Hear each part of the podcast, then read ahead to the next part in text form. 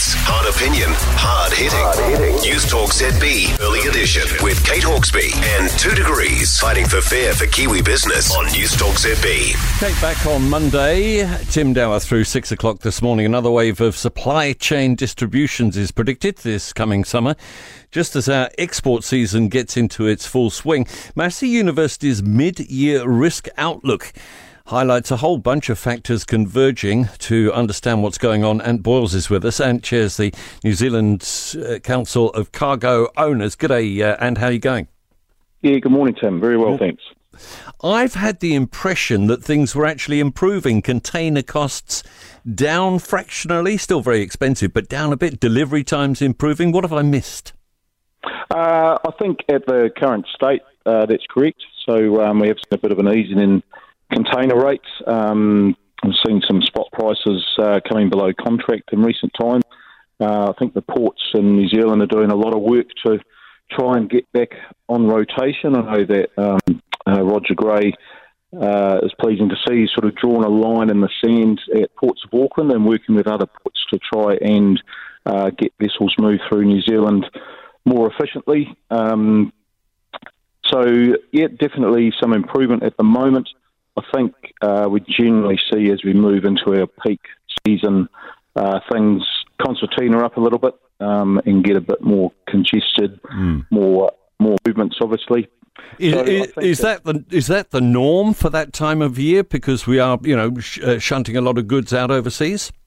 Uh, yep, yep. Uh, generally, you would see uh, things will get a little bit difficult, more difficult to move, and I think um, obviously we've still got uh, COVID popping up um, here and there. We've seen it in isolated pockets in New Zealand impacting uh, the supply chain.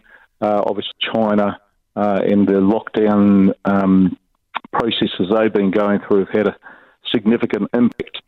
Uh, and you've got the geopolitical issues, uh, Russia, Ukraine, obviously being the most impactful of those at the moment. Mm. Mm. Do you agree with what this Massey report is saying that we could have a bit of a crunch come the summer?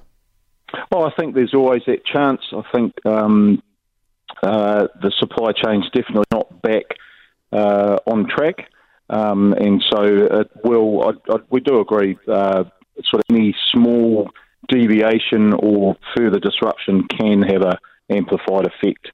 Right. So it's uh, fairly fragile right now. It's it's just getting back on its feet that would be a reasonable uh, reasonable summary. Yep. All right. What can a business do to avoid uh, one of these little hiccups becoming a crisis?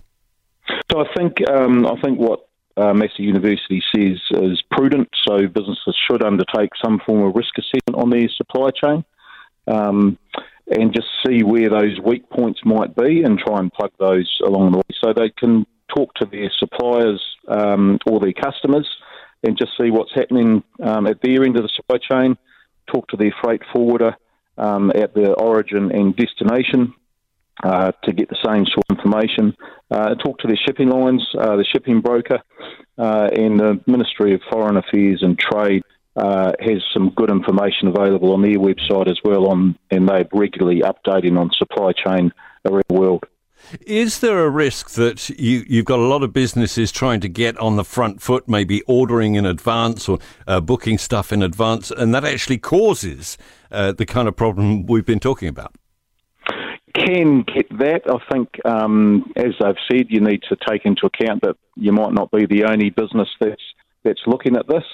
Um, but I think if you don't, if you expect that things are going to remain the same or get better, then um, you're possibly doing yourself a disservice.